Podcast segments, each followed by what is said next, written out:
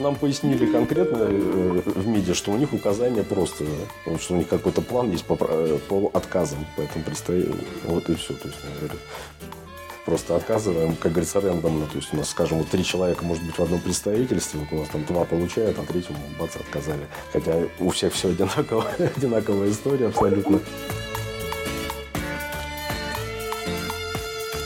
Мне несколько раз это сказали в своей Москве получайте свою визу, что вы к нам приходите, а я стою с этим разрешением болгарского консульства. Такая, ну, ну мне разрешили.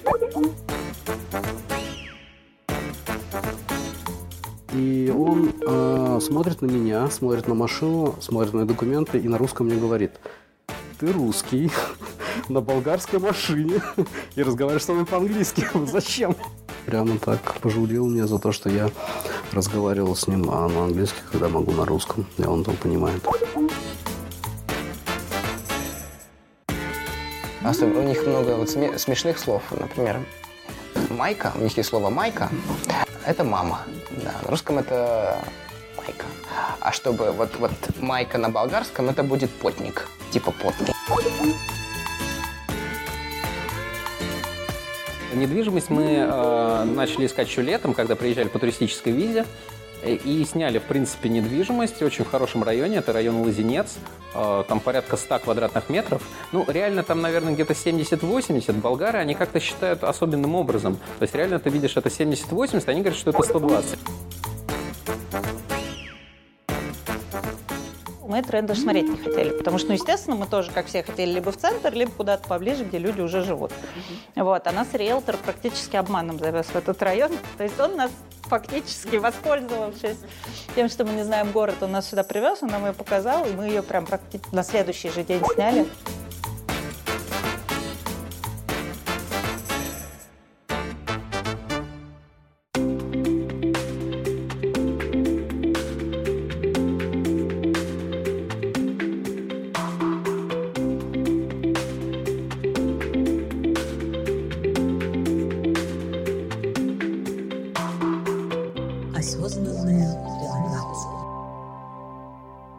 Итак, Кирилл, здравствуйте. Здравствуйте.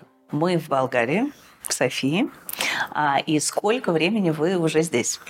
Ну, суммарно мы где-то здесь три месяца. Но начали мы релокацию год назад. То есть в марте прошлого года мы приняли решение, и вот эта возня с документами, и только сейчас, вот в конце прошлого года, 22 года, мы доехали, по сути. Угу. А. То есть вы год уже релаканты, да. и три месяца как оказались да. в Болгарии. Мы Почему Болгария? Были в Болгарии как туристы в прошлом году. Мы приехали как туристы, арендовали квартиру и выехали. И ждали документы, ждали визу, а, и вот только вот сейчас заехали. И я бы всем советовал сюда переехать, ехать. Плюсы, вот просто если резюмировать, а, из плюсов хорошая еда, недорогая еда, а, плюс климат очень классный по сравнению, я сравниваю с Москвой, очень тепло. Тут в основном все греются кондиционерами. Ну, считаю, за электричество небольшие, там порядка 100 евро, может быть, на квартиру в месяц. А, плюсы того, что здесь, ну, просто люди другие, более такие добрые. Из минусов, ну, пожалуй, вот только банковская система такая немножко отстает. А так здесь хороший интернет, здесь нормальное такси. Переезжай, живи. Язык, опять же, похожий. То есть 25% того, что говорят болгары, можно понять. То есть это такой старославянский язык немножко похоже. Чуть ниже, конечно, зарплаты, чем, наверное, в Европе. Но опять же, если ты открываешь бизнес, ты можешь нанять э, людей, которые будут получать там 400-500 евро, там, администраторов там, салона или э, твоего офиса, и это нормально. Я думаю, что если ты открывал какой-то более такой западной европейской стране, это было бы раза в два больше. Или в, в Израиле, я думаю, администратор там бы вряд ли 500 евроми бы ограничился. Да. Поэтому здесь очень классно. Здесь я всем советую, конечно, переезжать сюда. Здесь классный комьюнити, горы, море, ну, ну все. Конечно, если ты хочешь еще круче, ты там можешь поехать в Германию, там в Грецию, но это сложнее с точки зрения документов и дороже. Но для русских здесь очень удобная страна. Угу. есть, я всем советую сюда переезжать.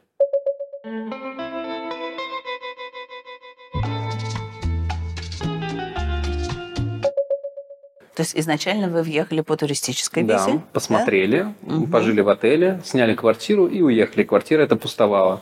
Да. Э, Насколько сложно было получить туристическую визу и сколько можно же здесь жить по ней? Туристическую довольно просто. То есть она делается за две недели. В принципе, любой там из Москвы может там за 100 долларов сделать эту визу. Но больше 90 дней находиться нельзя. Если ты хочешь получить ВНЖ, у тебя должно быть основание. Это очень сложно сделать, оно должно быть очень таким веским. Ты либо работаешь здесь, либо ты супруг работника, как в моем случае. Э, И тогда ты можешь по воссоединению семьи в течение где-то полугода оформлять все документы и приехать.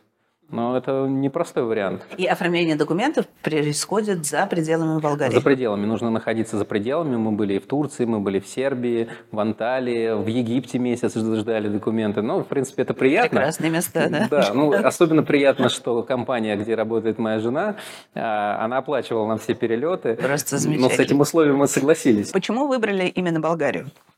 По, по сочетанию факторов там было несколько вариантов. То есть, когда мой э, работодатель, текущий работодатель, которым я нанимался, как раз с условием, что а куда у вас, где у вас есть офис, куда можно поехать, это уже было довольно давно, уже почти два года назад, а, сказал, ну, у нас есть Польша, Болгария, Казахстан, Армения а, и, э, и Латам, что у них там. Аргентина, по-моему. Вот. И Аргентина. Я подумал еще вот так, ну, Аргентина это не совсем в то, в то направление, в которое я прямо сейчас хочу ехать. Я сказал, ну, давайте Болгарию, ладно. Как оформляли документы? Ну, так как, собственно, здесь именно, именно был стратегический расчет, чтобы у- была помощь со стороны работодателя, да, то во многом это делал именно работодатель. А, И так как я, ну, один из этих, этих самых тех, технояпи, да, а, то есть спе- технический специалист, и технический специалист с какой-то рыночной ценностью, то работодатель долго, сложно, но при этом без высшего образования. Это важный момент. Это, кстати, делает мою историю чуть более уникальной. А, Как выяснилось, для работодателя это был первый случай в их практике. То есть мой работодатель долго, сложно доказывал. Здесь болгарские власти просят э, предоставить диплом о высшем образовании, как одно из. Верно, как, как, как подтверждение того, что как, подтверждение того, что у Болгар- у Болгарии, как и, скажем, в Германии, есть так называемая синяя карта. То есть упрощенная программа регистрации э, каких-нибудь технических специалистов э, с высшим образованием. Так у меня вместо высшего образования 15 лет практического опыта. И это иногда лучше, иногда хуже, когда как. А, Я достаточно для, для своего работодателя, чтобы он старался, но они формально недостаточно ценен был для, для властей. И под меня создавали тендер. Насколько мне известно, то есть там была сложная схема, под меня создавали тендер, потом с, с уникальным сочетанием качеств, потом, соответственно, в какой-то момент говорит, ну смотрите, мы не нашли никого из местных, но есть отличный человек, только сейчас он в Санкт-Петербурге. То мы готовы его сами все сделаем, просто раз- дайте разрешение. И потом началась война. То есть в Болгарию я не поехал. Я посмотрел на все это, я понял, что ну, ну, совершенно же уже невозможно, и по этому поводу поехали в Армению, провели там То есть э, я правильно понимаю, что въезжать сюда до получения визы Д не было смысла? никакого, абсолютно Вот никакого. в нашем случае это сначала было разрешение от, соответственно, местного офиса, что да, все, нам дают все документы, потом мы идем с разрешением, получаем визу, потом по этой визе въезжаем, ну, точнее, Андрей въезжает оформлять все документы, Да а потом уже меня, въезжает. ну, на самом деле ты, потому что потом он меня по программе воссоединения семьи уже оформляет, и только после этого я могу въехать. И вот, наконец, когда я уже в Армении уже осел, то есть уже прикинул, так, вот мы уже здесь, вот здесь расположено это, здесь расположено вот это, начал стоматологическую программу. Внезапно, через месяца через 4, уже даже не через 90 дней, а примерно через 120-120 с чем-то, э, из Болгарии пришло добро.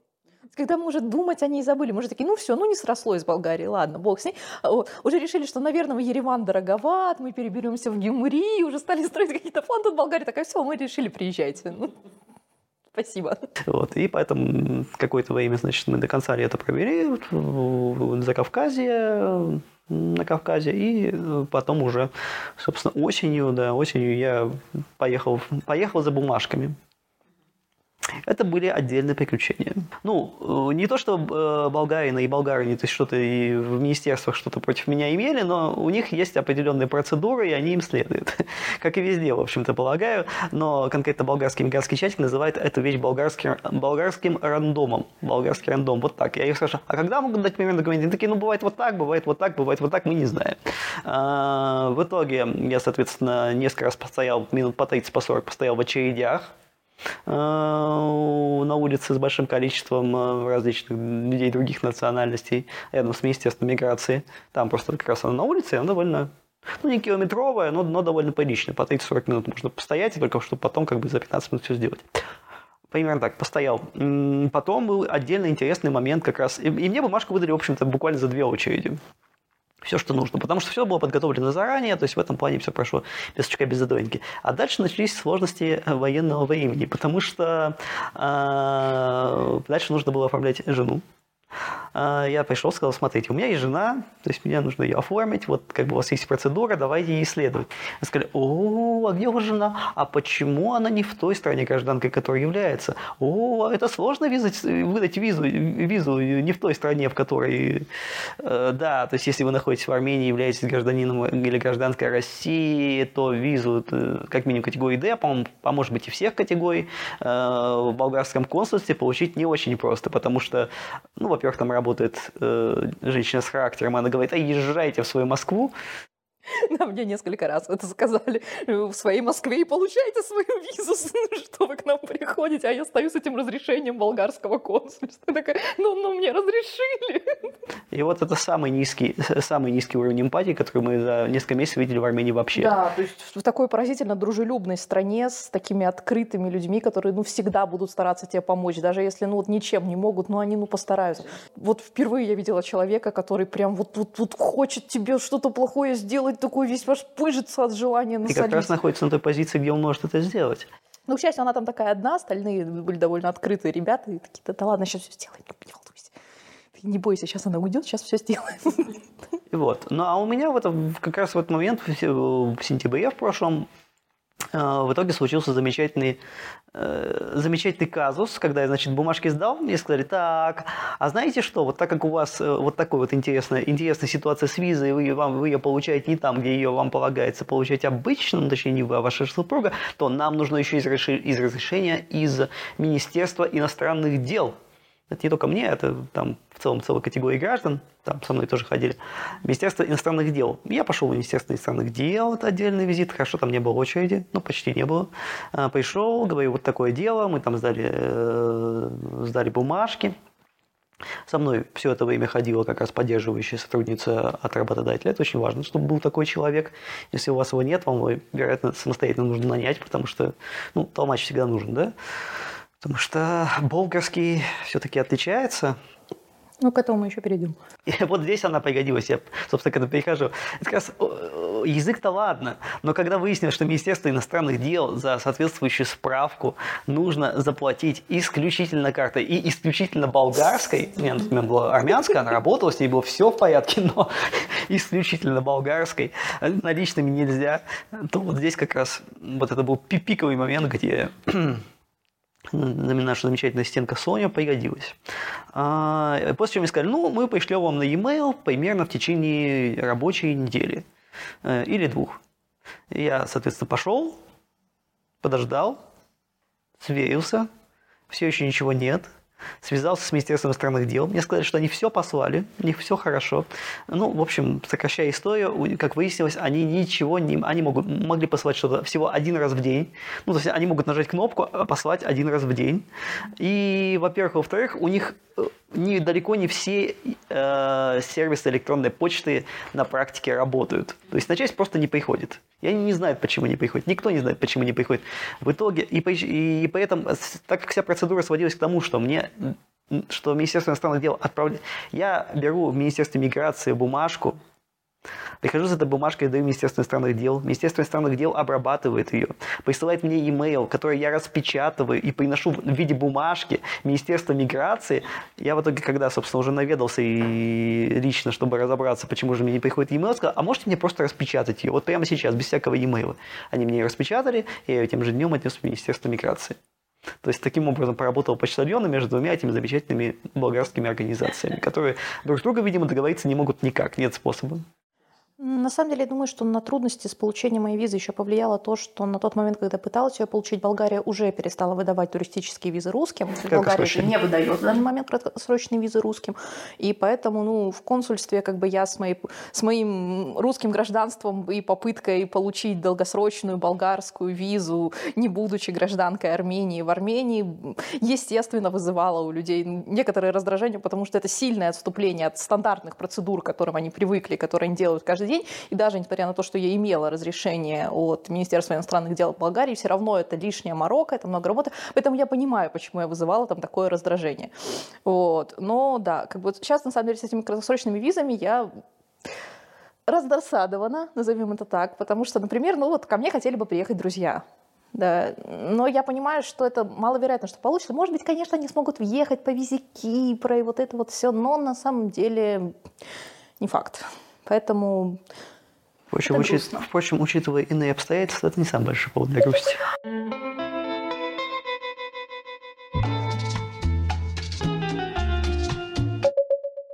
Здесь очень много оснований да, для получения ВНЖ, то есть больше 20 оснований Ого. различных. да. Расскажите, какие основные?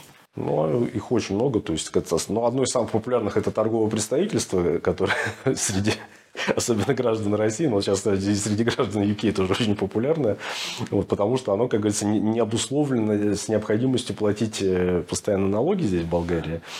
Вот, Вы имеете в виду, что я приезжаю сюда и говорю, что я, ну, не Ну, говорю, да, а ты- открываю торговое представительство. Да, торговое представительство какой-то иностранной фирмы. Фирмы. Соответственно, оно здесь не имеет права вести хозяйственную деятельность, поэтому с налоговой никак не связано. То есть, там торговый представитель – это человек, который, там, скажем, ходит по ярмаркам, представляет интересы этой фирмы. На этом основании можно получить вид Да, на и на этом жительство. основании можно получить вид на жительство. Но сейчас, честно говоря, это основание такое, оно все с 2017 года его начали все убавлять, убавлять, убавлять. Ага.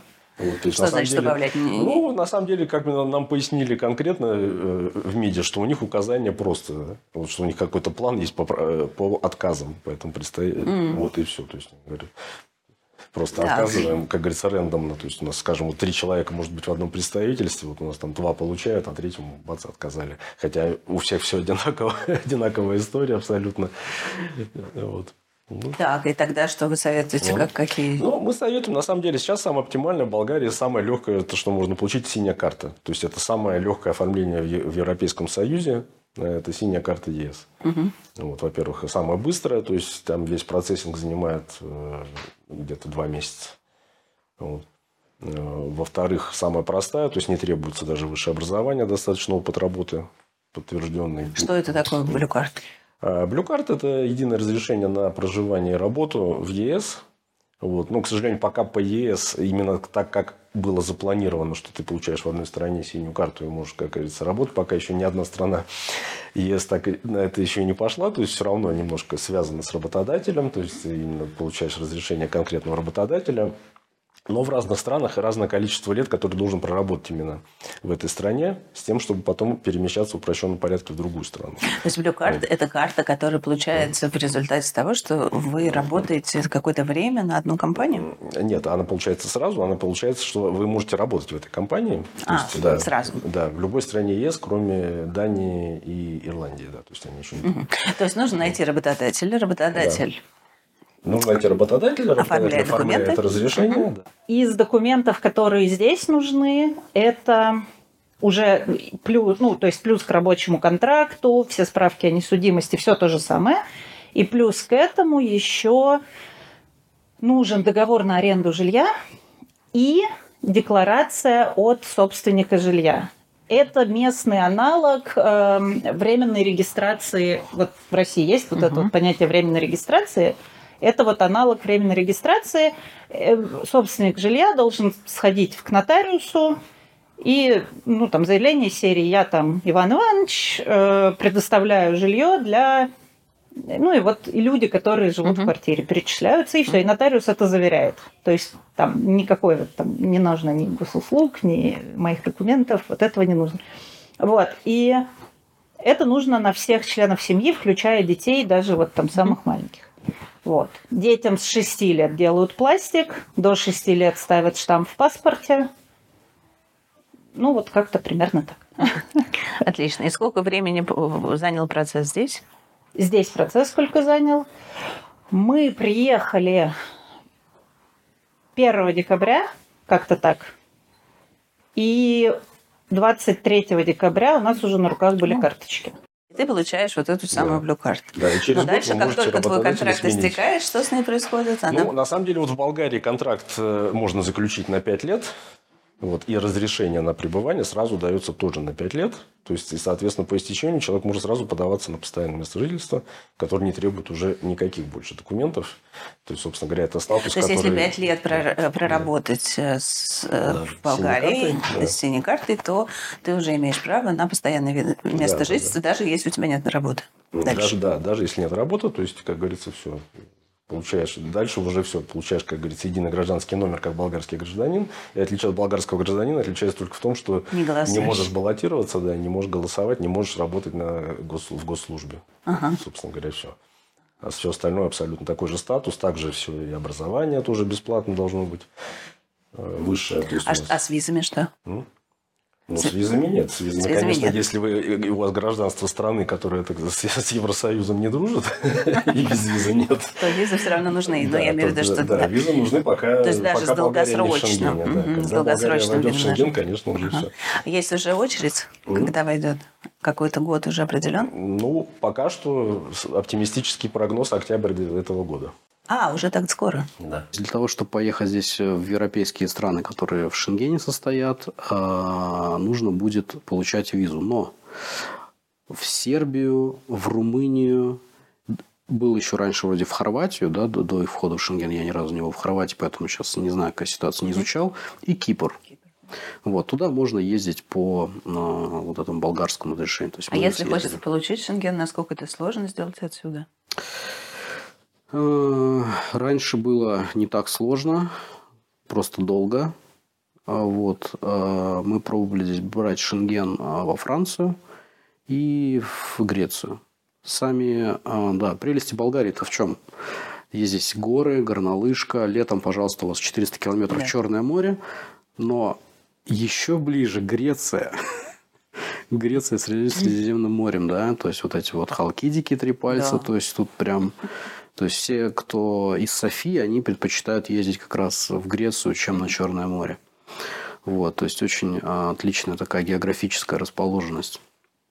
И, естественно, а, мы попробовали взять визу а, в Грецию. Мы ее уже получали два раза. И, соответственно, первый раз мы летали на, во Францию, в Париж на Рождество. Решили попробовать, ни разу не были, вот детей свозили. Вот. А дали нам, по-моему, на один или два месяца. На два месяца нам дали эту визу.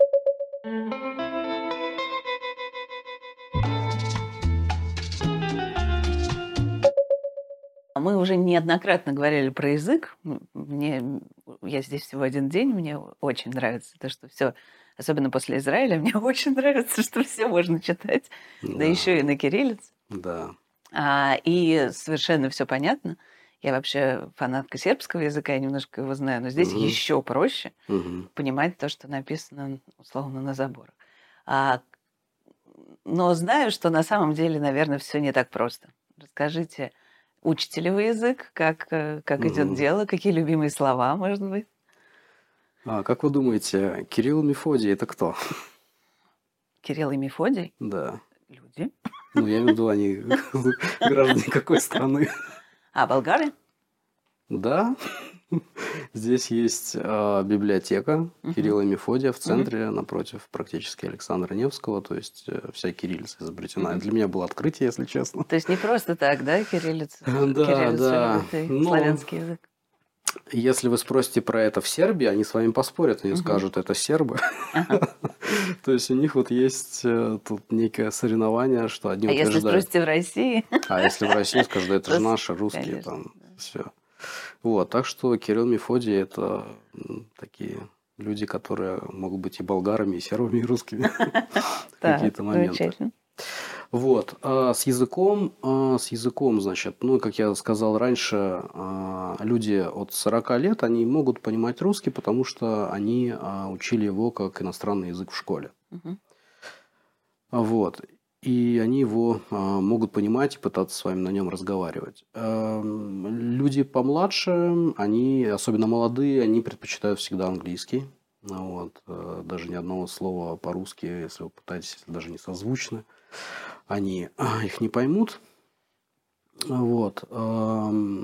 И, как я уже раньше сказал, э, те, кто постарше, они даже настаивают, чтобы ты с ними разговаривал на русском, и они тебе будут рассказывать на болгарском, почему ты не должен использовать английский. Ты стоишь, да-да, разбиром, конечно, добре. Вот. Еще один случай такой интересный был, а, когда я взял машину в аренду, и мы поехали на- в Турцию. Поехали в Турцию и возвращались из Турции. а, Я подхожу с документами к пограничнику на болгарской границе, к таможеннику, и говорю там «Hello, here's my documents», so on.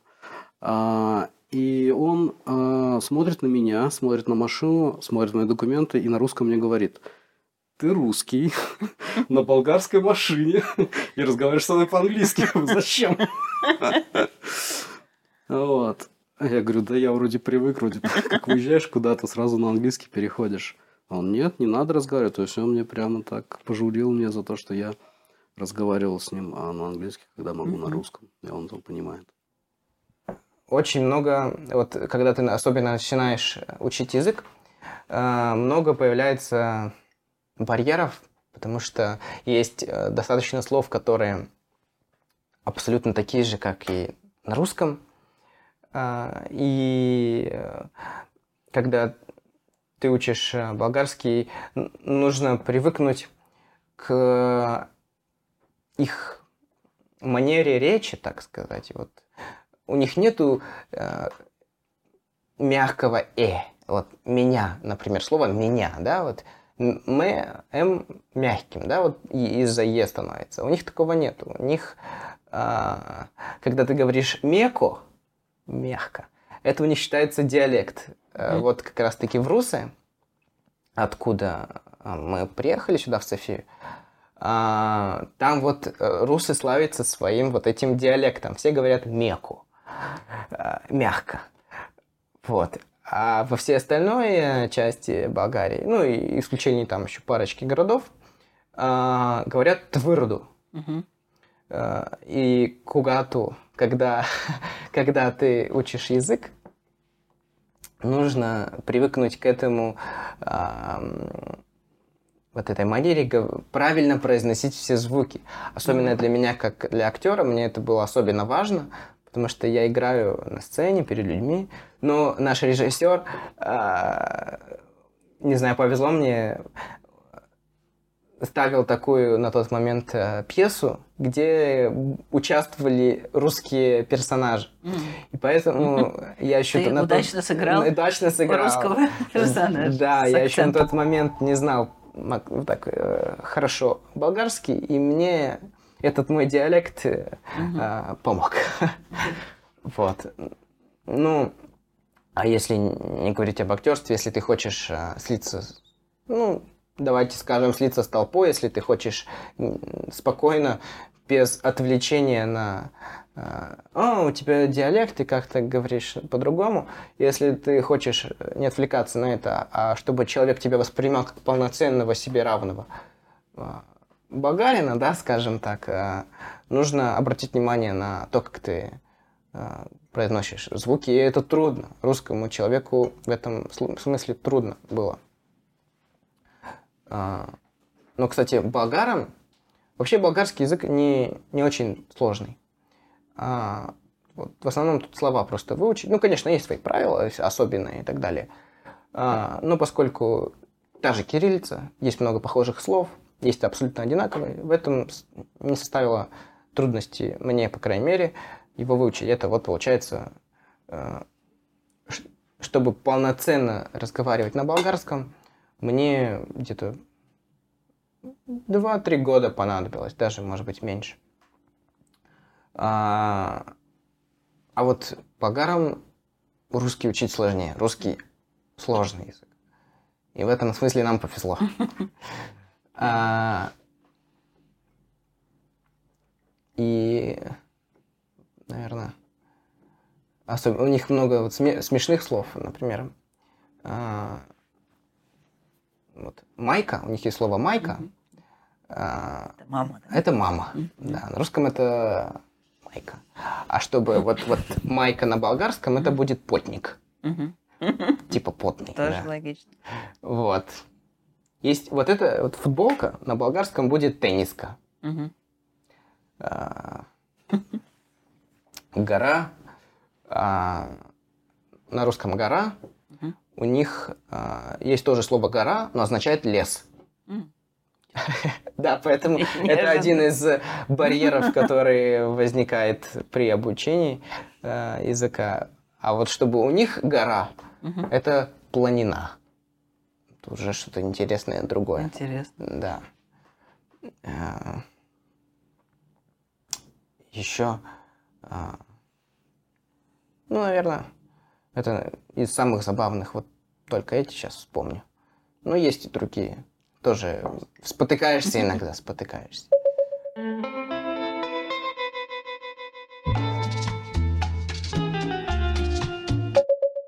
Давайте поговорим про недвижимость.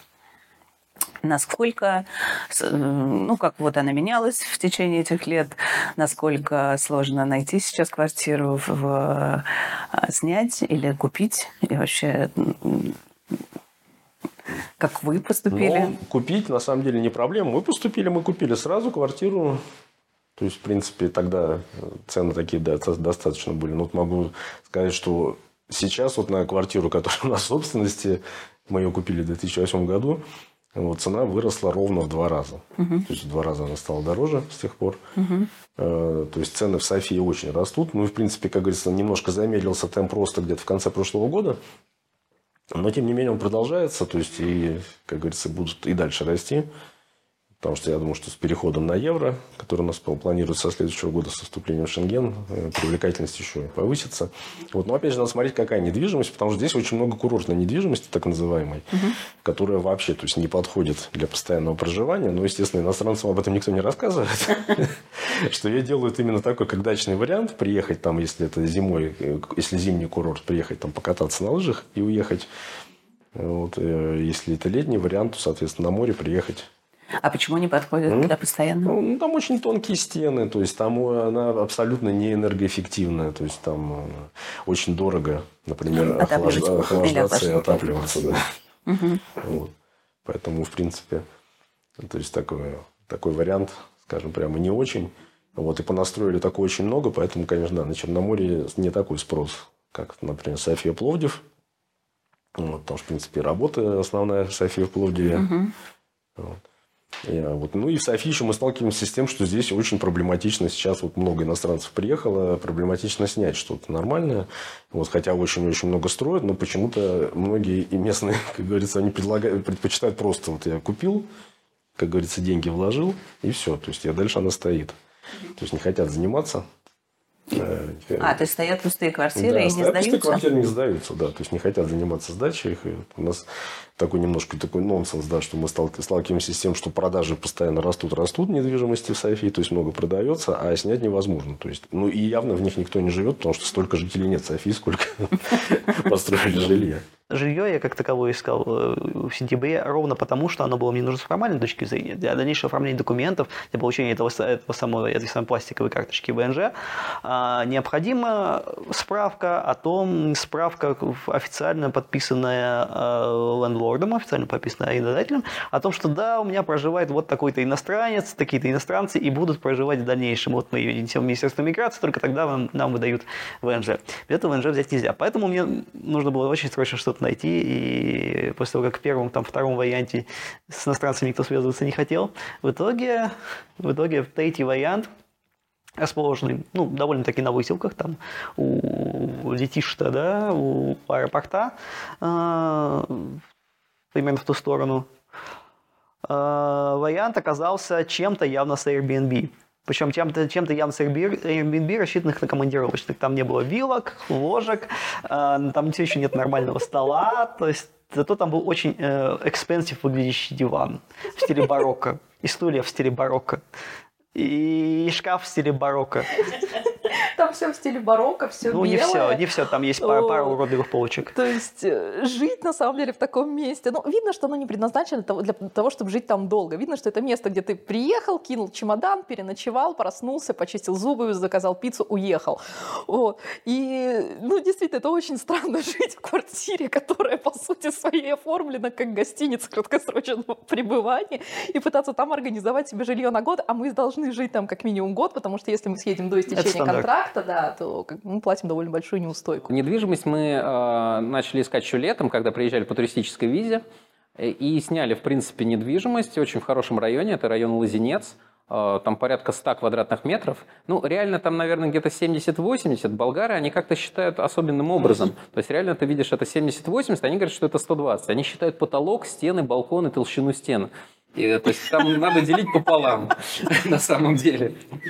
А, Поэтому мы за 650 евро в месяц. Я Причем... вот, э, извините, в этой формуле потолок не понимаю. Толщина стен, балкон, окей. Не, а я что тоже такое не потолок? понимаю. Я тоже не понимаю, но ты приезжаешь в помещение, где 70 метров, а оно по документам 120 метров.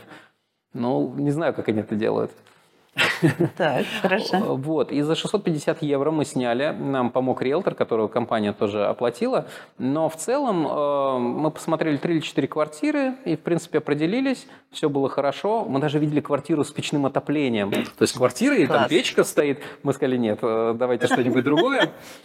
Ну, Э, это от центра далеко? или? Это чуть, ну, чуть подальше, ну, километра два-три от центра, но сам район очень э, крутой считается. То есть там деревья, хвойные, э, ну, соседи более такие респектабельные, дома такие, там мраморные стены в подъездах. Деревья хвойные, соседи респектабельные, да, дома это- мраморные. Да, это, это очень, это очень Ну, классно. Прекрасная характеристика района. У меня с районом забавно. Мы когда переехали, мы были одни из, наверное, ну, не знаю, десятая, например, скажем так, семья, которая переезжала из нашей компании. И э, все обычно селились в центре. Или здесь есть такой район Лазинец, он тоже ближе к центру, тоже очень там любят люди селиться. А, Мы поселились по местным меркам очень далеко от центра, то есть 40 минут пешком. Мы это даже смотреть не хотели, потому что, ну, естественно, мы тоже, как все, хотели либо в центр, либо куда-то поближе, где люди уже живут. Вот, а нас риэлтор практически обманом завез в этот район, тоже интересная история. То есть он, когда нам список прислал посмотреть, мы такие, не, вот это не надо, это как-то далеко, вообще непонятно. А, Вот, а остальное, да, смотрим. Но э, мы с мужем оба работали, и э, риэлтор, наверное, тоже такой, да что это за люди? То есть он, нас, он за нами приезжал, он нас везде возил, а мы в это время сидели в наушниках, и у нас какие-то были рабочие звонки постоянно. Ну и, соответственно, квартиры мы также смотрели, я так проходила там. И поскольку мы не знали город, ну, он нас куда-то везет, мы едем. Ну, то есть мы даже не знали, что он нам показывает, в каких мы там районах. То есть мы просто вот за ним шли. И он нас сюда привез. И, мы, и потом, по итогам, там, два дня мы с ним поездили, и он очень классно сделал. Ну, насколько я знаю, сейчас так уже не делают, потому что больше людей, они перегружены, и как-то... А он нам сделал прямо на Google картах, отметил точки, которые мы посмотрели, и с коротеньким описанием, ну, по нашим комментариям, то, что мы им там говорили, и цены. И мы, когда вдвоем сели уже обсуждать квартиры, которые мы посмотрели, мы поняли, что квартира, которая нам больше всего понравилась обоим, это та самая квартира, которую мы на первом этапе вообще сказали, нет, даже не поедем смотреть. То есть он нас фактически воспользовавшись тем, что мы не знаем город, он нас сюда привез, он нам ее показал, и мы ее прям практи- на следующий же день сняли. Да, район замечательный. А квартира сколько здесь метров и сколько она стоит? А, Здесь примерно Болгарских 140 болгарских метров, да, уже, уже знаете, да, вот. А Болгары меряют по внешнему как-то контуру. Учитывая толщину стен Ну, что-то, да, что-то как-то не так, короче, меряется. То есть я думаю, реально здесь метров, наверное, 100. Ну, так вот, Мгм. навскидку. Я тоже тот еще измеритель. Робот-пылесос говорит, что 78, нет, 80, но он там кровать объезжает, шкафы, то есть Ну он да. все это... И сколько стоит? А, сколько стоит? А, ну, у нас дорогая квартира. Нет. У нас еще Да. машина место, вид на гору, огромный балкон. У нас стоит полторы тысячи евро. Мгм. И, а, еще важная штука. У нас три спальни. Ну, то есть, опять же, если по тому, как в России считают, то у нас как бы четырехкомнатная квартира. Мгм. Но они считают спальнями. Мгм. Соответственно, и для нас было сюрпризом, что разница между двумя спальнями и тремя спальнями очень большая. То есть там прям такой скачок вверх. Мгм. Вот. Потому что, ну, в Москве я не помню такой разницы. Нам разница между двушкой и трешкой, а между трешкой и четырехкомнатной квартирой там вообще практически разницы нет. Так, замечательно. А э, не задумывались о покупке и сколько здесь стоит по- покупать недвижимость? А, стоит здесь по-разному. А, задумывались, стоит по-разному. Ипотеку дают иностранцам. По крайней мере, у нас есть в компании а, удачные кейсы. Процент где-то примерно 2,5%, то есть тоже Мгм. довольно приятный. Но там есть свои особенности. Ну, то есть, во-первых, нужен первоначальный взнос. А, э, во-вторых, здесь, э, здесь как-то очень дорого стоит оформление всех процедур вокруг квартиры. Ну, то есть, на вскидку люди говорят, что надо иметь еще примерно 8% стоимости жилья, чтобы заплатить за все нотариусы, налоги, оформление, пошлины. Ну, то есть, тут вот очень много. В общем, чтобы купить квартиру, нужно иметь начальный капитал такой, ну, неплохой. Но при этом я знаю кейсы среди наших ребят, когда и нулевой первоначальный взнос одобрял банк.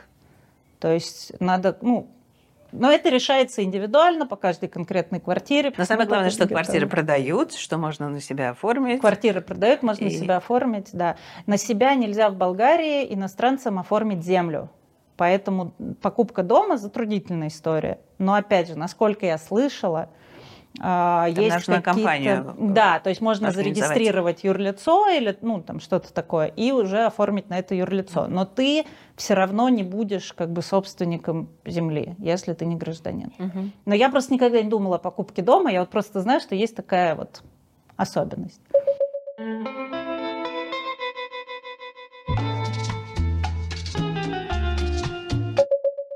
Значит, э, у меня было э, некое такое понимание от э, других людей, что Софию можно разделить прям четко на две части. На верхнюю часть и южную часть, да, северную, южную. Вот. Верхнюю, нижнюю. Вот. И прямо если четко про- провести линию посередине города, то в верхней части не стоит брать квартиру, потому что якобы там не совсем благополучно и безопасно. Верхняя, она потому что северная или потому что она на горе? Э, Наверное, потому что если посмотреть на карту, то она будет А, северной. И самое важное, в чем помог мне агент, он, а, ну, то есть я изучил рекомендации районов каких-то, где искать и так далее. Там был список из э, двух-трех районов. Вот, и он мне сразу сказал, а, лучше, если у тебя нет машины сейчас, лучше брать в центре, здесь больше кафе, шире тротуары, инфраструктура, более приятное место для прогулок, э, ежедневных каких-то дел и так далее. Вот. э, Те районы, которые находятся вне центра, они сделаны, с моей точки зрения, для автомобилей.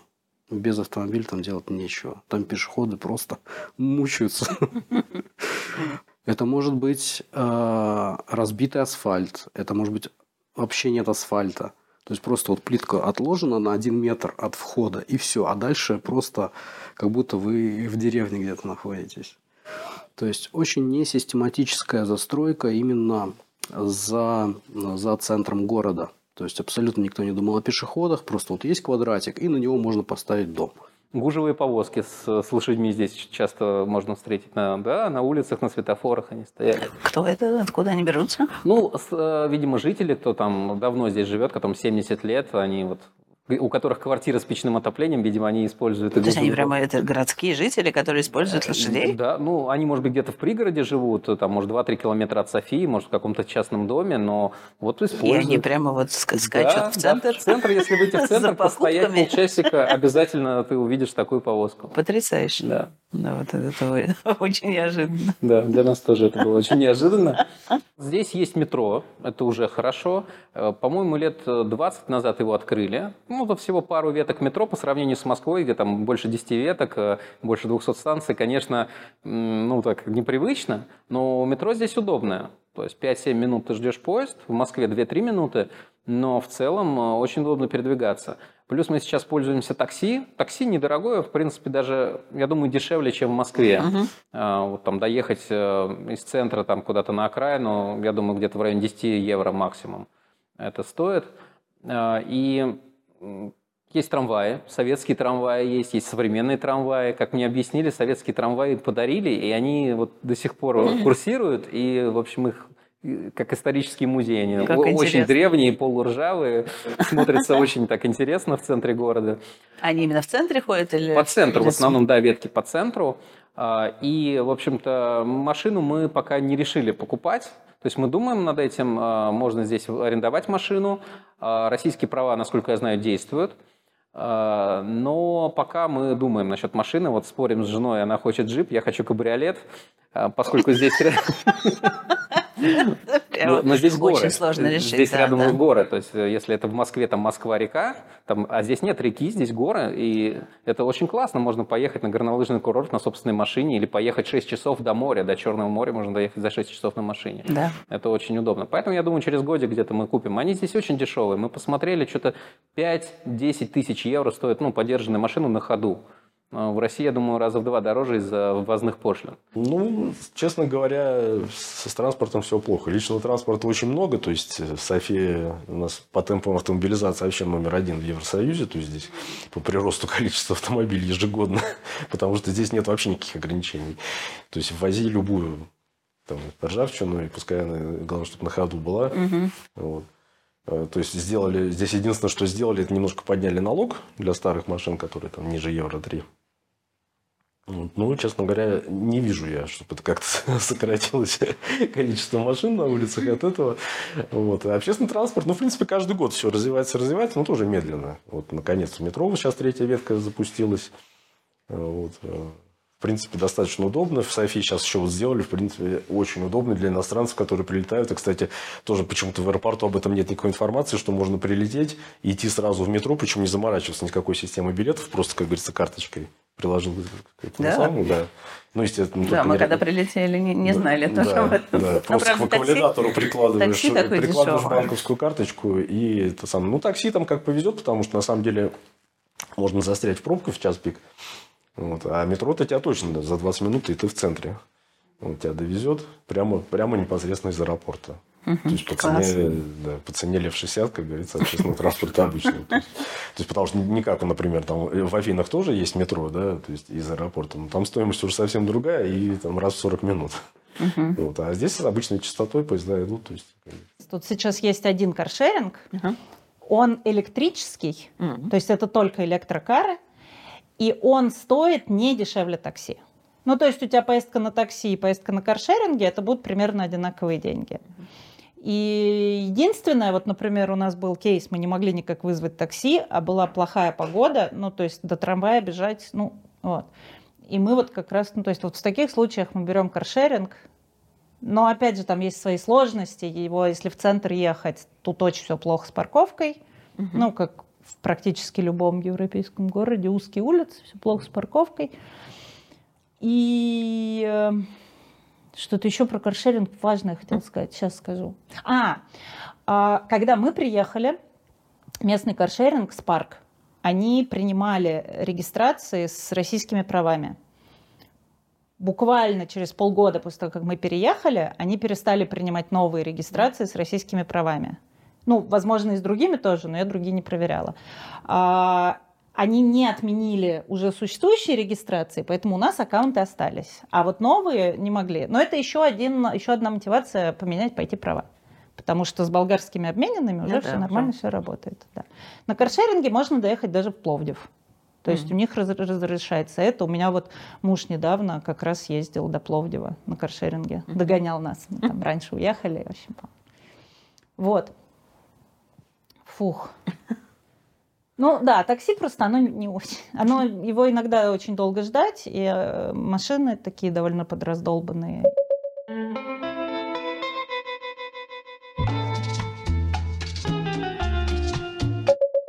А Расскажите про систему здравоохранения, как она для иностранцев здесь устроена и Ну, у меня контракт предполагал э, наличие вот этой так называемой добровольной страховки. Вот. А, есть э, значит, обязательное, тоже как у нас э, в России, обязательное медицинское страхование.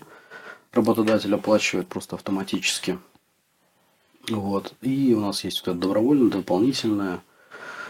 Ам, Ставишь себе приложение на телефон, а, вот, и есть у них очень хорошо работающий сайт, также он называется и в России, Супердок, по-моему, superdoc.bg, и ты можешь там записаться к врачу, а, вот, и прямо там выбрать, что покрываться будет твоей страховой компанией. Вот. В страховке есть некоторые ограничения, там, допустим, по стоматологии, там не больше какой-то суммы. А сколько стоит эта страховка, вы знаете? Если, бы вы сами нет, платили. Если Мгм. честно, нет, не знаю. Окей. И на каком языке говорят врачи? А, английский, болгарский. То есть если они на английском е- разговаривают? Есть и на русском. Да. Большинство разговаривают, да, на английском. С этим. Были ли случаи, когда приходилось сталкиваться, и какое ощущение? Да, у меня было два случая. Значит, э, первый случай у меня ребенок, э, сын, неудачно сыграл в футбол, стоя на воротах. Каким-то образом как-то руку ничего не так поставил. В общем, она в него, значит, Вывернулась. вы- вывернулась, да. Ну, как бы вроде больно и ничего, но к вечеру она стала опухать. Вот, и мы решили, что надо что-то делать, потому что опухоль она росла, но не спадала, и он жаловался. А, Значит, э, мы воспользовались, сели в машину, поехали. Есть, э, я так понимаю, здесь, ну, то, что мне известно, это клиника пирогов, которая там принимает всех, всех, э, значит, по скорой. Вот, у них есть детское отделение, мы попали в это детское отделение. Нас быстро приняли, быстро оформили, просто мы показали нас э, вот это э, временное разрешение на пребывание, записали. Мы пришли к врачу, отправили на снимок, без вопросов сделали снимок, наложили гипс, сказали, что повреждений нету, просто как вывих, может быть, там сейчас через недельку вот с гипсом походите, через две недельки, вот, и потом придете, вам снимут, там, посмотрите. Вот, и денег не просили. Денег не просили, то есть просто записали, я говорю, а когда платить? Надо ли платить? Вот, сказали, нет, не надо, вот когда будете снимать гипс, вам все скажут. Ну вот, когда пришли снимать гипс, там 70 лев они попросили за гипса. Ну, вроде все нормально, сын не жаловался, говорит, все нормально, рука работает. Это То есть, получается, этот случай не входит в страховку? А, Это из-за того, что Я не знаю. спортивная игра или почему? Ну, как бы непонятно. Ну, то есть, я думаю, что это покрыло все обязательное медицинское страхование, так называемое. Ну да. Да, а за плюс- что тогда 35 евро заплатили? А, на самом деле можно было, да, тут же есть история, что ты, когда ты а, приходишь а, в больницу, ты спрашиваешь, вот у меня есть карточка, вот это работаете ли вы с ними. Если они работают с ними напрямую, то это значит, они сами между собой вопросы все уладят. Да. Вторая опция это когда а, они не работают напрямую. И тогда нужно заплатить, а потом... Ты платишь, а тебе выставить возмещают. счет. Да. Да. И у них Ага. прям четко есть Ага. форма, там ты нажимаешь, типа, возместить расходы, и выбираешь, Да. какие Мгм. расходы, сфотографируйте чек об оплате, сфотографируйте а, выписку там вот эту вот, амбулаторной Но вы карты. не пробовали. Пробовали, работает. Получилось? А, ну вот я имею в виду Да, с этими да, да, 70 да, да, левами. да, да, да. Всё пол- а, всё то есть вы получилось. потом их вернули обратно. Да, да. Отлично. Вот. И второй случай был у меня, у меня почему-то стало плечо болеть, и я пошел а, в другую же а, поликлинику, записался как раз через Супердок. И я смотрю, что у меня прямо в моем приложении отобразилась эта запись. Я думаю, ну, здорово, супер, IT работает. Прям в приложении вылечилось плечо. Да, если бы. Да, и попал я к врачу, он мне отправил на магнитно-резонансный там снимок, как-то на МРТ, что-то такое. Вот, то есть я тут пришел в другое место, меня уже направила моя страховая, потому что он говорит, тебе нужно, чтобы твоя страховая тебя отправила. Это очень важно, потому что если ты пойдешь сам, то они скажут, а мы тебя туда не отправляли. Ты должен был у нас спросить, мы тебя отправим. То есть это очень важно. Вот. И я сделал, опять же, у них там есть удобно в приложении, прям типа, я хочу получить направление. Ты сфотографировал направление врача, и мне буквально перезвонили через там, 15 минут. Говорят, когда вам уд- удобно? Я сказал, да давайте сегодня вечером. И я попал, значит, на эту магнитно-резонансную э, томографию. Мне все сделали. Я пришел опять к врачу, записался. Вот. Э, И назначили мне там физиотерапию, там мазь и упражнения делать. Ну, в общем, сейчас вроде получше. Ну, отлично. Работает плечо. Хорошо. Вот. Еще здесь надо быть готовым, что а, записываться надо заранее. То есть нет такого, что типа я хочу пойти сейчас. Ты придешь, или даже вот у меня жена жалуется, а, а мне как бы времени нету. Завтра нет, на следующей неделе нету. Через месяц. То есть можешь записываться через месяц. Вот, то есть все очень неспешно, никуда и не торопятся, в общем, и все нужно, то есть нужно сломать в себе вот это вот понимание, что ты можешь воспользоваться любой услугой сейчас. Нужно быть готовым воспользоваться услугой через месяц. То есть у меня это случается постоянно со стрижкой, когда я хочу записаться. Это у меня случается, опять же, с врачом. Почему я об этом начал говорить, что я когда захотел к врачу опять уже снимок у меня готов, я готов идти, а я смотрю завтра, послезавтра, только через неделю у него было свободное время, чтобы я к нему попал. Надо заранее, упреждающе э, записаться ко всем врачам на месяц вперед. Именно так. Может быть, пойти. Да, именно так. Это, это, это прям везде. Если хочешь куда-то пойти, то рассчитывай, что ты пойдешь там не раньше, чем через неделю, две, а то и месяц. В общем, специфика такая. есть. Хорошо. Всегда можно обратиться в частный медицинский центр, заплатить 30-40 евро, тебя примет врач в этот же день, в этот же, в этот же час. Эм, Тут очень много русскоязычных врачей, особенно сейчас. А, То есть можно в чатах, телеграм-чатах для наших в Софии, там, русские в Софии, украинцы в Софии, а, найти врача, просто написать, мне нужен там реабилитолог, мануальщик, а, мне нужен ну, там ухо, горло, нос. То есть, ну, и они могут там, да, я из Харькова, я там могу на дом приехать. То есть вот э, врачи, которые переехали в Болгарию, их можно найти в чатах, они могут к тебе прийти домой в частном порядке, там что-то тебе проконсультировать, посмотреть. Можно обратиться в частную какой-то медицинский центр, можно в больницу. Я думаю, вообще как- каких-то проблем здесь нет. Все-таки у них доступ открыт на Европу. Поэтому, кроме каких-то, может быть, медицинских препаратов, которым мы просто привыкли в Москве этими пользоваться, э, ну, можно из Москвы. Но в целом э, наши знакомые обращались, проблем нет. То есть ты обращаешься, делают. Где-то похуже, где-то получше, где-то подороже, где-то подешевле. Но в целом медицина на нормальном уровне. Сейчас вот муниципальные больницы тоже так немножко модернизируются, но там этот процесс идет достаточно медленно.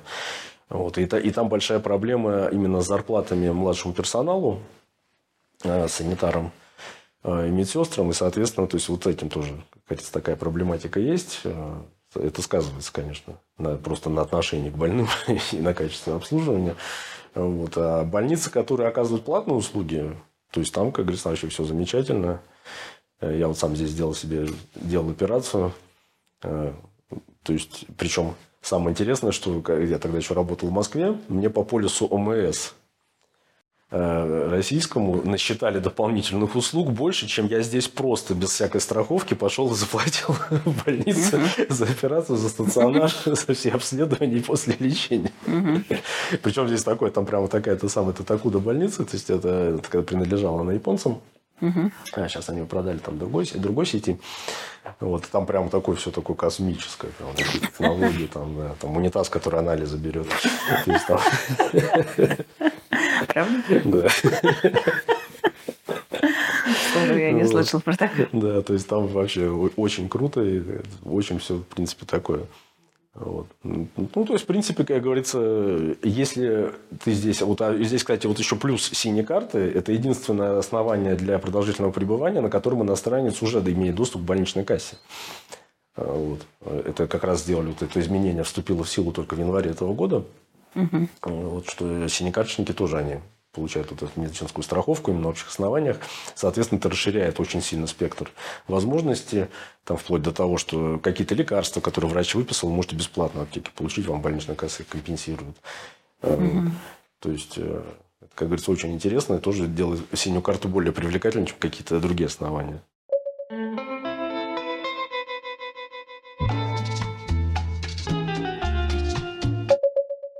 Безопасность. Насколько безопасна страна? Ну, Здесь очень безопасная страна. Здесь, в принципе, э, все тяжкие преступления, они локализованы под так называемым цыганским махалам.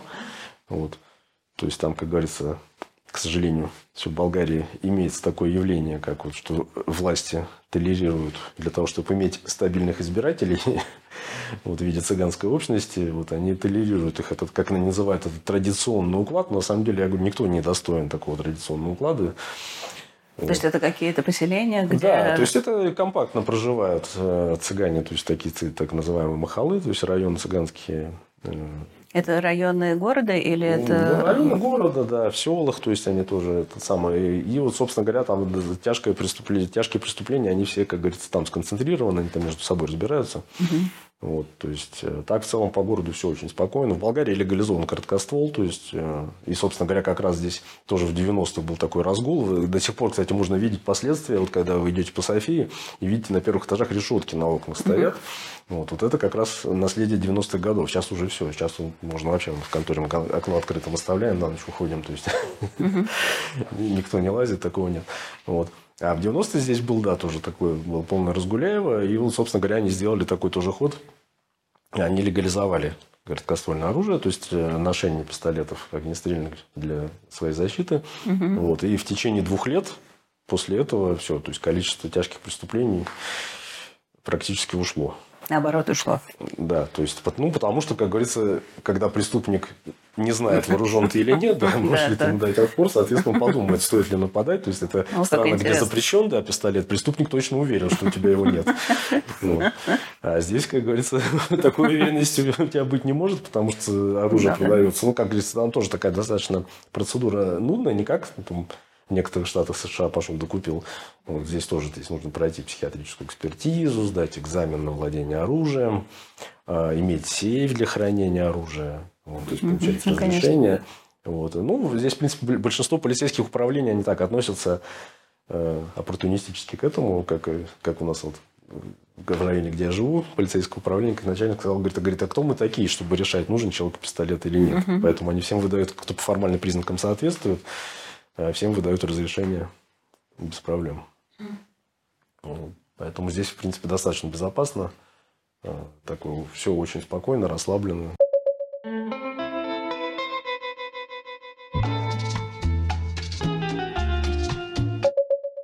Что вообще здесь самое вкусное? Самое вкусное. Ну, я вообще, на самом деле, много готовлю. Да, поэтому э, мне здесь очень нравятся фрукты и овощи, но они мне и в Армении нравились. Эм, Так, здесь действительно хорошие сыры, хорошие и разные, и не пересоленные, в отличие от Армении. В Армении очень соленые сыры, это, это было тяжело для человека непривычного. А так здесь на самом деле похожая еда на ту, к которой мы привыкли. То есть большая часть какой-то именно национальной болгарской еды, она сводится к понятным нам картошке и мясу. Э, То есть там можно идти, например, по улице и купить себе картопляник.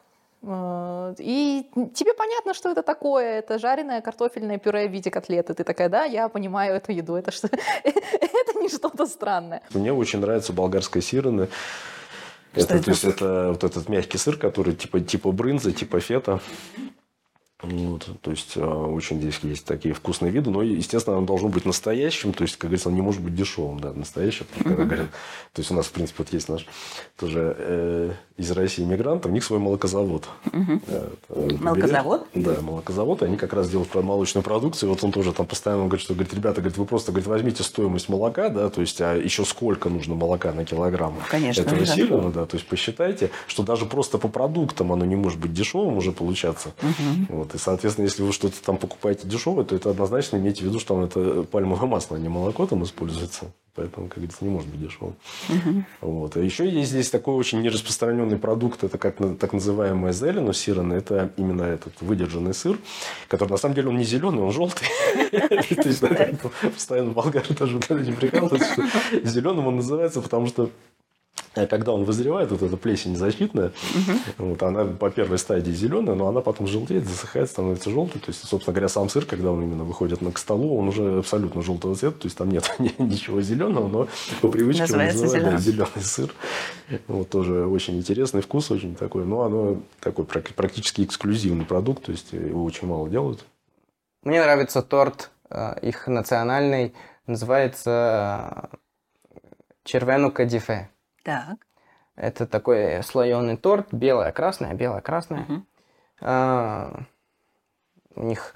А, вот знаю, что на... а насчет вкусного могу сказать. Это болгарская баница.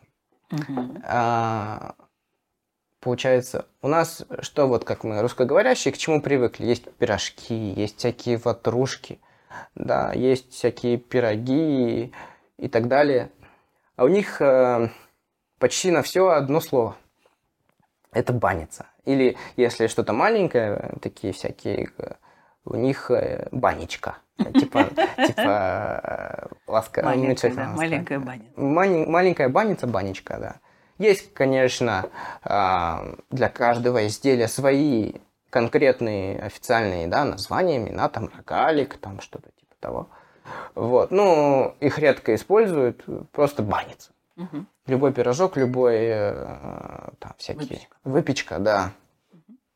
Это у них баница. И, кстати, я вам скажу, что это э, очень вкусно. Здесь а, они делают это очень хорошо. Это у них тоже считается национальной штукой. И у них это вкусно. Из особенностей болгарской кухни, которая может удивить, а, тут все едят курицу и свинину. Ну, то есть приходишь в супермаркет, у тебя несколько огромных полок с курицей, несколько огромных полок, ну, таких пол, не полок, а этих холодильников со свининой Мгм. и две маленькие полочки с говядиной. Мгм. Вот. Там вот с уткой две маленькие полочки, и с говядиной две маленькие полочки. Ну, вот такая вот, ну, вот они едят свинину, болгары. Вот.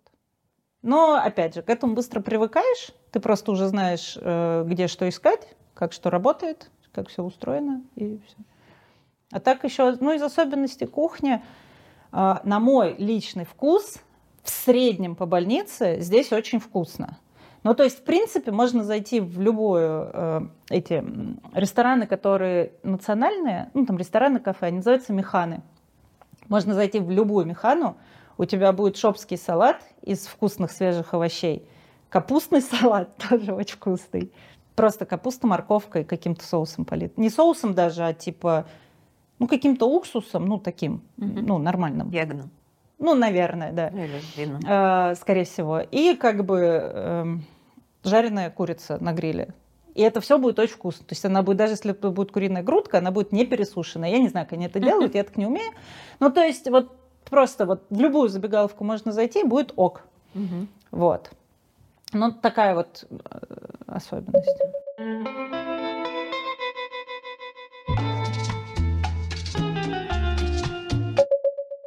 А как с ценами? Смотря с чем сравнивать. Ну, я по после ощущениям. Болгарии приехала, я прожив три года в Болгарии, приехала к своему другу на Кипр, и мы пришли в ресторан, я открываю меню, а там ну, цифры, и я смотрю, о, тут таки- такие же цены, типа цифры такие же. И тут в какой-то момент до меня доходит, что это Там евро. евро. Да, Мгм. а евро, ну, в два раза больше лева. Да. То есть, грубо говоря, ну вот правда, и мы прям сравнивали вот практически, по, ну там ресторан, естественно, одного уровня, да, если берешь, получается в два раза дешевле. Поэтому там болгары, все, с которыми я общалась, ну и не только болгары, те наши ребята, которые здесь уже давно живут, тоже все очень негативно ждут перехода на евро, потому что кажется, что сразу все подорожает. В целом здесь жизнь дешевле. То есть, что касается цен на продукты, когда я переехал из Москвы, я в Москве был последний раз в августе, когда продавал квартиру, и цены прям скакнули очень хорошо. Я приехал сюда, э, у меня сложилось впечатление, что цены в Болгарии в два раза ниже, чем в Москве. В два раза. Я даже фоткал чеки, отправлял друзьям. Мы там считали по одному курсу доллара, пересчитывали по другому курсу доллара. Вроде ниже на 20%, где-то ниже на 50%. Рынок открытый, цены низкие, и они привозят из разных стран, со всех э, концов Европы. В Москве, конечно, там э, ну, и сыр, и фрукты, но они другого качества, то есть ну, хуже значительно. Да, и по ценам сейчас, я думаю, выше. Поэтому, да, они последний год, как мне местные болгары рассказывают, цены выросли там процентов на 10, где-то на 15, но по сравнению с Москвой это все равно дешевле. Ну, может быть, сейчас не в два раза, но на треть точно. А Вот, поэтому, э, если там пугают иногда, вот вы переезжаете в Европу и будут все очень, все очень дорого, нет, здесь продукты в два раза качественнее и в два раза дешевле, ну, по сути. Здесь почему-то бензин стоит дешевле, чем дизель. Вот, потому что если поехать в соседнюю Турцию, а, там будет наоборот, дизель будет стоить дешевле. Вот. а, И здесь э, для меня случилась такая, э, с моей точки зрения, очень удивительная история, а, когда я увидел, как падают цены на бензин. Это просто была фантастика какая-то. То есть был какой-то момент, э, когда здесь цены очень сильно выросли, то есть ориентировочно литр бензина стал стоить э, 3 лева и где-то 25 статин, статинок. 3,25, да? Полтора евро. Да, а потом он стал падать. И вот на текущий момент, я прям ездил, я все время просто на работу езжу, мимо одной и той же заправки. Я прям вижу, как там методично они по, по две статинки каждую неделю отнимали, отнимали, отнимали. И сейчас я уже езжу, уже цена 2,54, то есть 3,25, 2,54. Вот. И она не падает. Я все же, что ж такое, что же остановились, так все хорошо у них получалось. Да, вот это вот очень удивительная история. Да и техника дешевле, мы что-то сравнивали, там телевизоры какие-то, тостер что-то мы покупали, миксеры какие-то, и они реально дешевле, мы фоткаем там ноутбук, отправляем друзьям в Москву, они смотрят, ой, привезите нам. А, Вот. А, Могу еще одну интересную историю рассказать. А, Отец жены еще в прошлом году, когда мы здесь были как туристы, сказал, что в России нет э, кухонной мебели.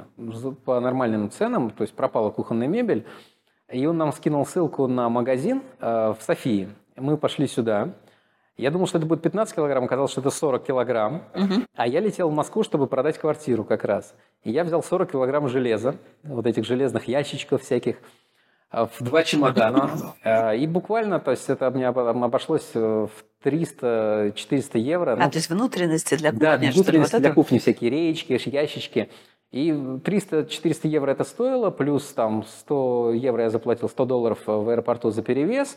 И я привез ему кухню, там, которая стоила очень недорого, а в Москве такая бы обошлось там, ну, в 3-5 раз дороже. Обычные европейские цены. Ну, то есть они повыше, чем, э, повыше, чем в России по определению, но это ровно потому, что, опять же, в сервисе больше денег крутится. Ну, там приходили вот недавно чинить холодильник, то есть, типа, и по меркам России это довольно большие деньги, с одной стороны. Но, с другой стороны, если столько здесь получает человек, который чинит холодильники, значит, в целом экономика работает довольно стабильно, то есть у людей есть деньги, чтобы что-то покупать и так далее. Так сколько стоило починить холодильник? Нам это обошлось замена, ну, распаковать холодильник, разморозить холодильник, осмотреть холодильник и заменить в итоге у холодильника сенсор. Э, Датчик температуры обошлось нам в 180 левов. Гарантию какую дали? А, год. Год, вот, Это год- включая сенсор? Включая год, год гарантии. Ну, то есть неплохой сервис, как бы в целом.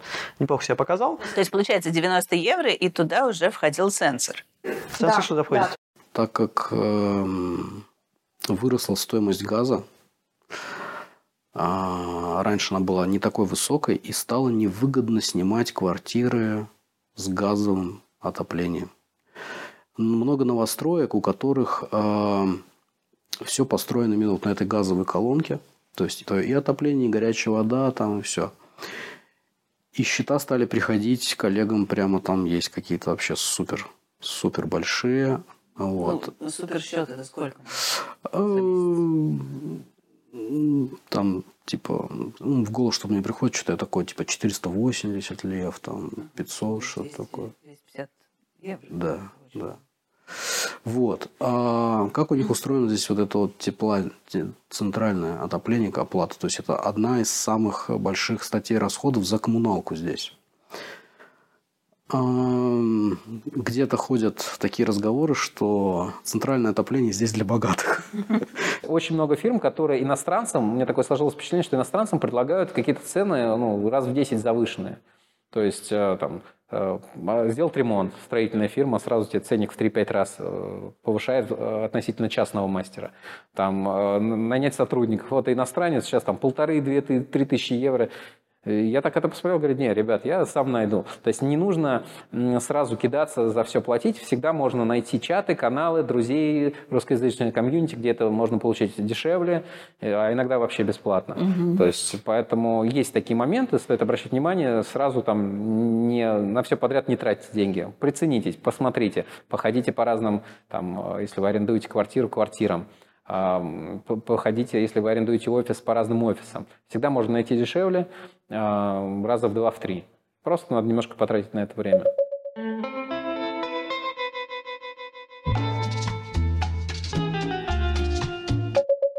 Здесь очень много на самом деле направлений для бизнеса, очень много. Это вот как Москва в 90-е годы. Ты можешь заниматься едой, Просто сервисы, ну, по сравнению, опять же, я сравниваю с Москвой, потому что я жил, да, всю жизнь в Москве, а, сервисы здесь, конечно, на 10-15 лет отстают. Если ты открываешь с едой связанный бизнес, то, например, мы в Москве часто пользовались, Милти есть такая фирма, то есть у них такая еда в лоточках. То есть ты греешь лоточек за 2 минуты, ешь и выбрасываешь, тебе не надо мыть посуду. Очень удобно. Здесь такого нет. Тут есть доставка, но вот именно такие лоточки, такого нет. Можно открыть такой бизнес.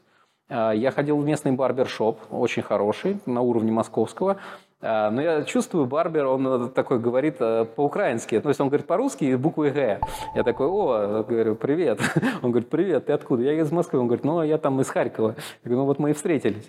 Вот. И ребята из Украины открыли вот эти барбершопы, как он мне рассказал. Они приехали год назад э, и, в общем-то, тоже открыли барбершопы, вот как пример бизнеса, и будут дальше расширяться.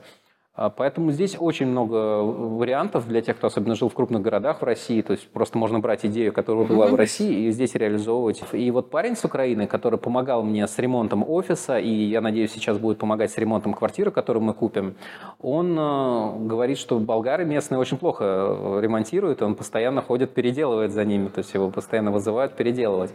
А Вот, поэтому насчет ремонта, ну, по крайней мере, цены здесь выше точно. Если ты через фирму делаешь, ты платишь 20% местный налог, ВАТ, ну, как НДС, да, то есть, ну, не хочется платить э, лишние 20%, поэтому проще, ну, дешевле найти частного мастера, это, конечно. Отлично. Да.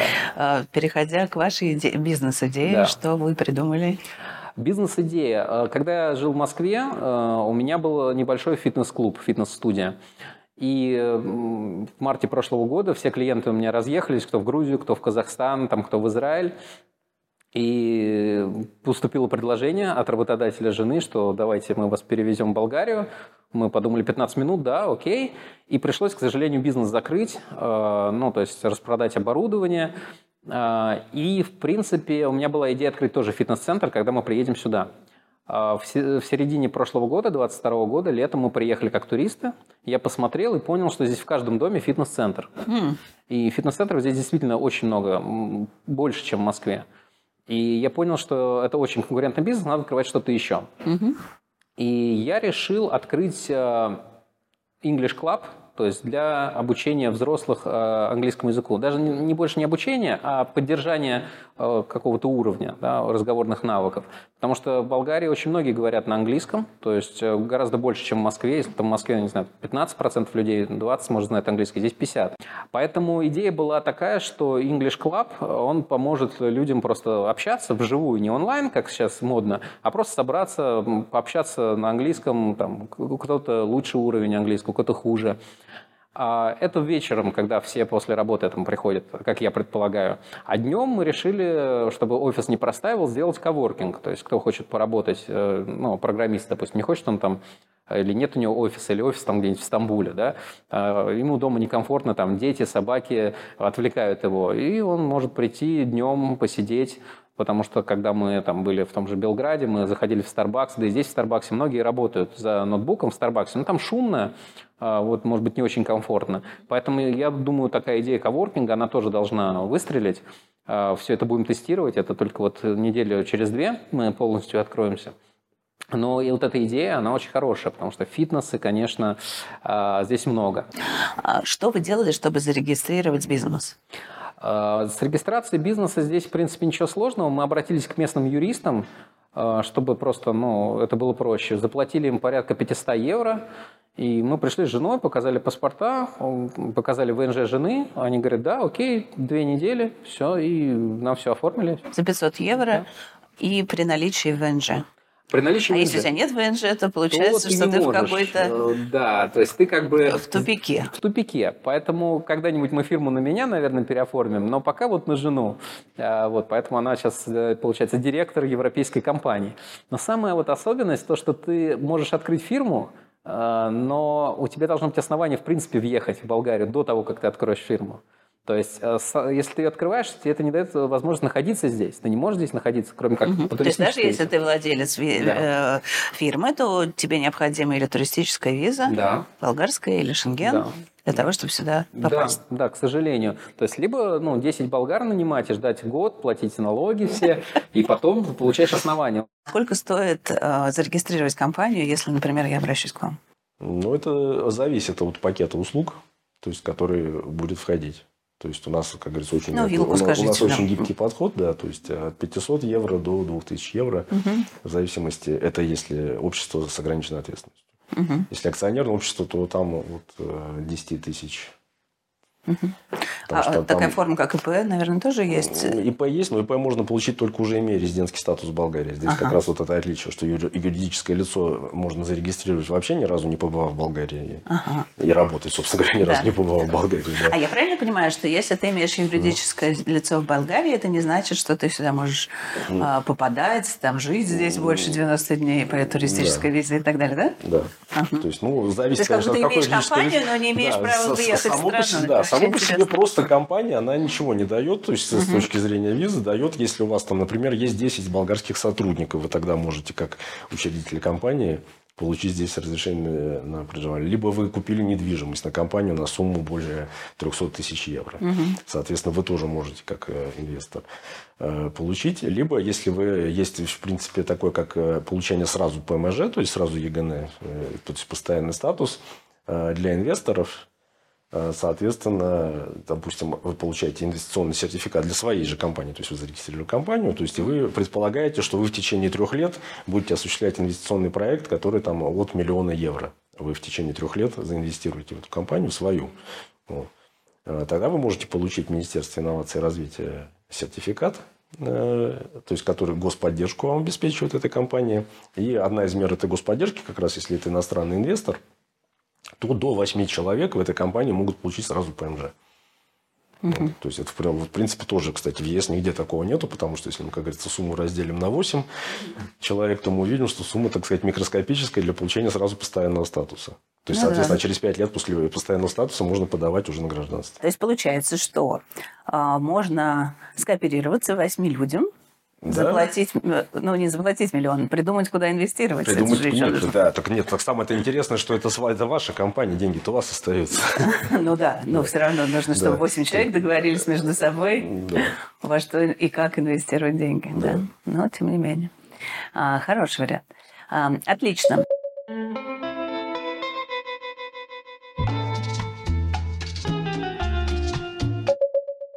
Каким образом здесь организованы налоги частного Налоги здесь лица организованы компании? замечательно, да, то есть Так. потому что здесь самая низкая налоговая ставка в ЕС, 10%. Мгм. Э, То есть, и причем плоская шкала, вне зависимости, как говорится, от ваших доходов, все равно будете платить 10% налог.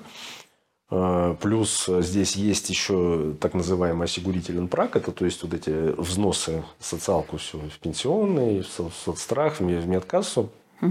Вы взносы платите только с суммы 3400 левов, то есть э, 3400 левов, и все. То есть, если ваша зарплата 10 тысяч левов, вы все равно платите с 3400 левов, то есть, это порог. Так, называемый, То есть это да, как осигурительный порог. обратно, обратно прогрессивный налог. Да, да, да, да. Это, как говорится, да, это обратно прогрессивный. То есть, как говорится, то есть дальше все, если выше этой суммы, сколько бы вы ни платили, но это они как стимулируют именно да, для того, чтобы люди платили белую зарплату, у кого высокие зарплаты, потому что нет никакой разницы 3 400 или 10 тысяч, ты все равно будешь платить с 3 400. Вот. Если ниже, конечно, да, там разница есть, а если выше 3400, то все, то есть на этой сумме останавливается. Это, как говорится, самый низкий порог в ЕС, то есть получается там чуть больше, чем 1700 евро. То есть это, как говорится, очень для работодателей, которые сейчас в принципе, перетаскивают сюда всякие там IT-сферы, это, конечно, очень привлекательно, потому что там зарплаты высокие, вот, и, соответственно, как говорится, очень интересна вот такая экономия на, на этих выплатах. Так, а ну, НДС? НДС 20% с базовая ставка, но плюс там есть вариации. Там отели 9%, э, там рестораны у нас вот то освобождали, то там тоже какие-то льготы вводили. Ну и, в принципе, сейчас вот эта общеевропейская тенденция, там, например, продукты э, первой необходимости, там хлеб, молоко снизить НДС, э, кни- книги вообще НДС убрать, чтобы народ больше читал. Вот. То есть, э, ну, это пока здесь такое на уровне проектов. То есть, ну, в принципе, тоже, да, шкала такая гибкая. То есть, есть для определенных видов деятельности поменьше, для определенных... э, Ну, ну, базовая ставка 20% ндс. Ну, также, как говорится, по всему ЕС там идет вот это обратное возмещение, соответственно. Мгм. Ну, естественно. Да, если услуга оказывается в другой стране, то НДС не платится. Так, а у ИП какие налоги? Мгм. А у ИП 15% э, на этот самый доход минус расходы. Мгм. Вот. Это Там, только одна форма. Да. Да. Нет, там здесь есть и патентный данных, так называемый. То есть, ну, это он больше подходит именно там, если вы, скажем, какие-то там сапожник, то есть, вот он платит патентный данных. э, Какая-нибудь кафешка маленькая, там по столикам считается. То есть, А, да. даже так может. Да, то есть можно, как говорится, так, но это зависит. То есть, как говорится, кому какая форма интереснее. В принципе, кому-то интереснее этот патентный данных. То есть, он платит фиксированную сумму и, и работает. То есть, ему, как говорится, интереснее так. Кому-то интереснее, конечно, доход минус расходы. У кого расходов много. Ну, конечно. Вот. Обычно здесь все просто. Доход минус расход 10% и 5% налог на дивиденды для собственников. Ну, то есть, когда вот это после уже чистую прибыль выводишь в качестве дивиденда, всего 5% дивиденд. И, собственно говоря, все.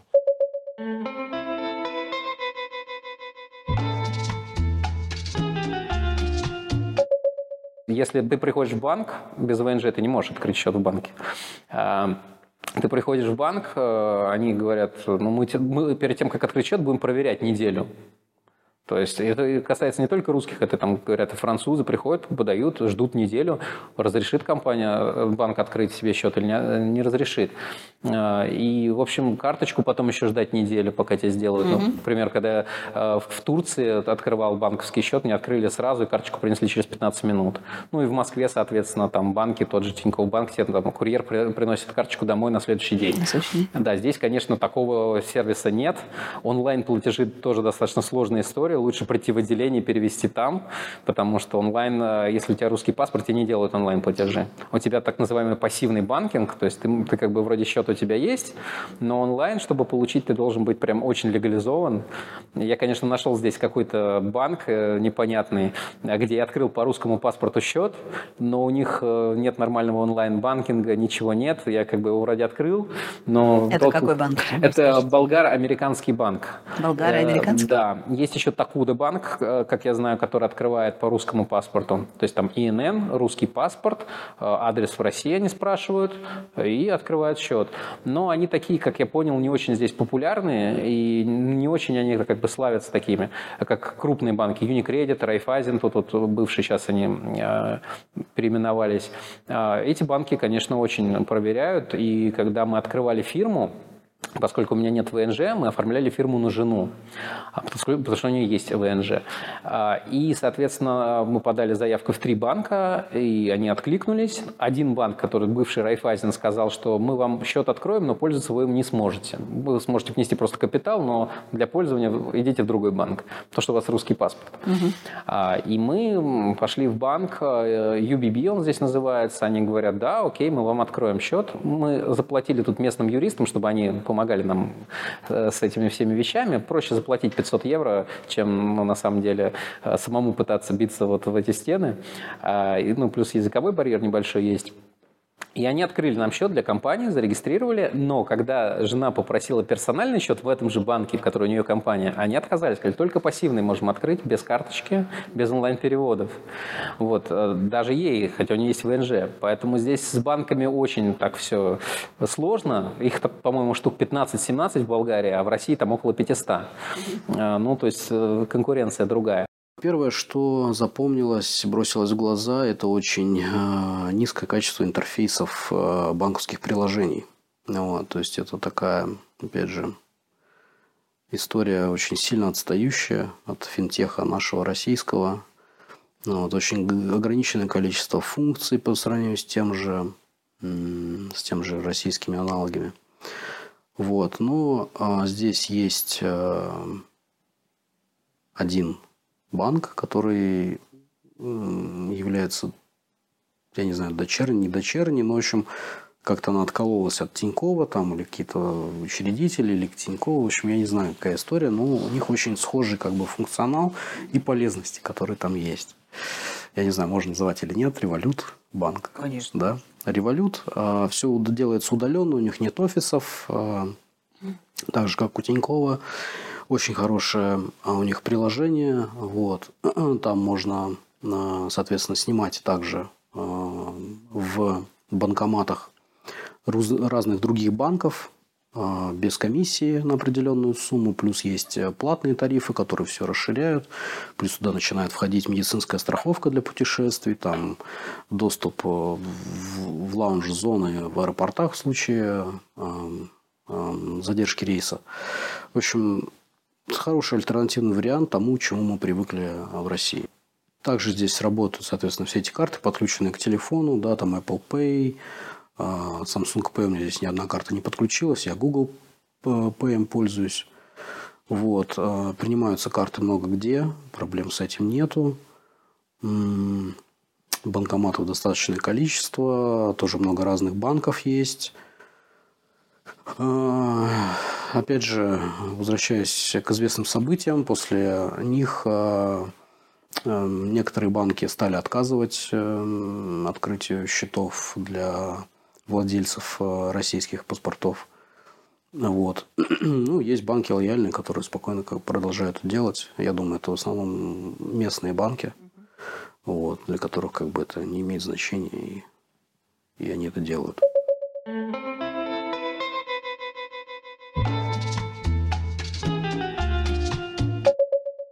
Целом отношения очень милые, то есть местные очень э, такие приятные люди, то есть они добрые, ну, как-то чувствуется совершенно другая, другая атмосфера по сравнению с Москвой. То есть в Москве такие все больше загружены, может быть, это с климатом связано, все-таки там бывает минус 20, минус 30 в Москве, да, здесь максимум там минус 5 градусов, э, и как-то люди добрее, спокойнее, размереннее, то есть и нам это нравится. Просто нужно себе отдавать именно отчет, что да, это, это во-первых, Балкан, здесь никто не торопится. Здесь никто не мотивирован там как-то, никаких вообще, трудоголизм здесь вообще, как говорится, считается это самое признак дурачка. То есть, если человек там прямо трудится, не покладая рук, на него все смотрят. Здесь даже, как говорится, такие так называемые термины есть чита вихора, то есть это это люди, которые хорошо делают свою работу, вот, но не обязательно быстро. Вот. То есть, как говорится, главное, да, главное, чтобы он сделал качественно, то есть, а торопить не надо. Как говорится, ты начинаешь суетиться, торопиться, то есть, на тебя все-таки смотрят. Вот. И по нашей практике, кстати, самые торопыги, которые все там всем, что-то все горит, все горит, то есть, они застревают дольше всего. Люди так живут, они так жили много лет, им классно. То есть и у тебя есть два варианта. Либо ты подстраиваешься под их образ жизни и живешь с ними в каком-то ритме, либо ты находишься в такой внутренней Монголии, ну, типа, вы там живете в своем ритме, я, я тут себе свой мирок создал, я тут живу сам по себе. Либо ты страдаешь. Ну, мне из этих трех вариантов больше всего нравится вариант номер один. Ну, типа, просто войти вот в этот вайб. То есть все, как говорится, кто вот так уже именно с этим балканским ритмом жизни свыкается, то есть у тех и все нормально идет. То есть, да, а те, кто торопится что-то там, хвати, быстрее, быстрее, как так, мне не обратили внимания. Я говорю, понимаешь, то есть на тебя обратят внимание, вот, но потом. То есть, если, то есть, просто здесь, да, судиться надо, если там что-то страшное происходит, да. То есть, я говорю, что-то страшное происходит, нет. То есть здесь вообще нет. Ну вот здесь, например, абсолютно неприемлемо такой деловой этикет, как вот у наших людей принято, что вот мне что-то хрумнул, я позвоню в субботу, я позвоню в воскресенье. То есть я позвоню после рабочего времени. Вот. То есть в Болгарии это просто считается очень грубо. Угу. То есть, э, и, то есть, если ты человека беспокоишь по выходным, ты все, можешь считать, что этот человек с тобой работать не будет, или он тебя сдвинет куда-нибудь в последнюю очередь. Угу. Поэтому, то есть, такие нюансы надо знать. Надо, то есть, балканские нюансы здесь опоздание не считается опозданием, если там меньше, чем на час. То есть, это такие вот эти самые. Если тебе, скажем, э, э, э, сказали, например, придут интернет монтировать сегодня, вот, ты можешь, в принципе, смело рассчитывать, что тебе его завтра сделают. Просто, как говорится, ну а зачем? Зачем вообще суетиться? Что у тебя там горит? Что то там... Вот, самое, луна, на, луна на землю, что ли, упадет, если тебе сегодня не сделают? Ну, ладно. Вот. Поэтому здесь вот именно такая. То есть, это Балкан, это своя специфика. Все равно не сможете проложиться против всего. То есть вот это, наверное, самое важное вообще при иммиграции, то, что вы не сможете постелить себе соломку везде. Всегда, если вы едете в новую страну, в которой вы раньше не жили, всегда будут чрезвычайные ситуации, всегда будут неожиданности, всегда будут сложности. Не вините себя в них. Вот, наверное, основной совет. То есть, ну, это просто часть мигрантской жизни, то, что ты сталкиваешься с какими-то новыми вещами. Всегда будет что-то новое, в этом и суть. Вы приехали в новое место, и у вас теперь новая жизнь.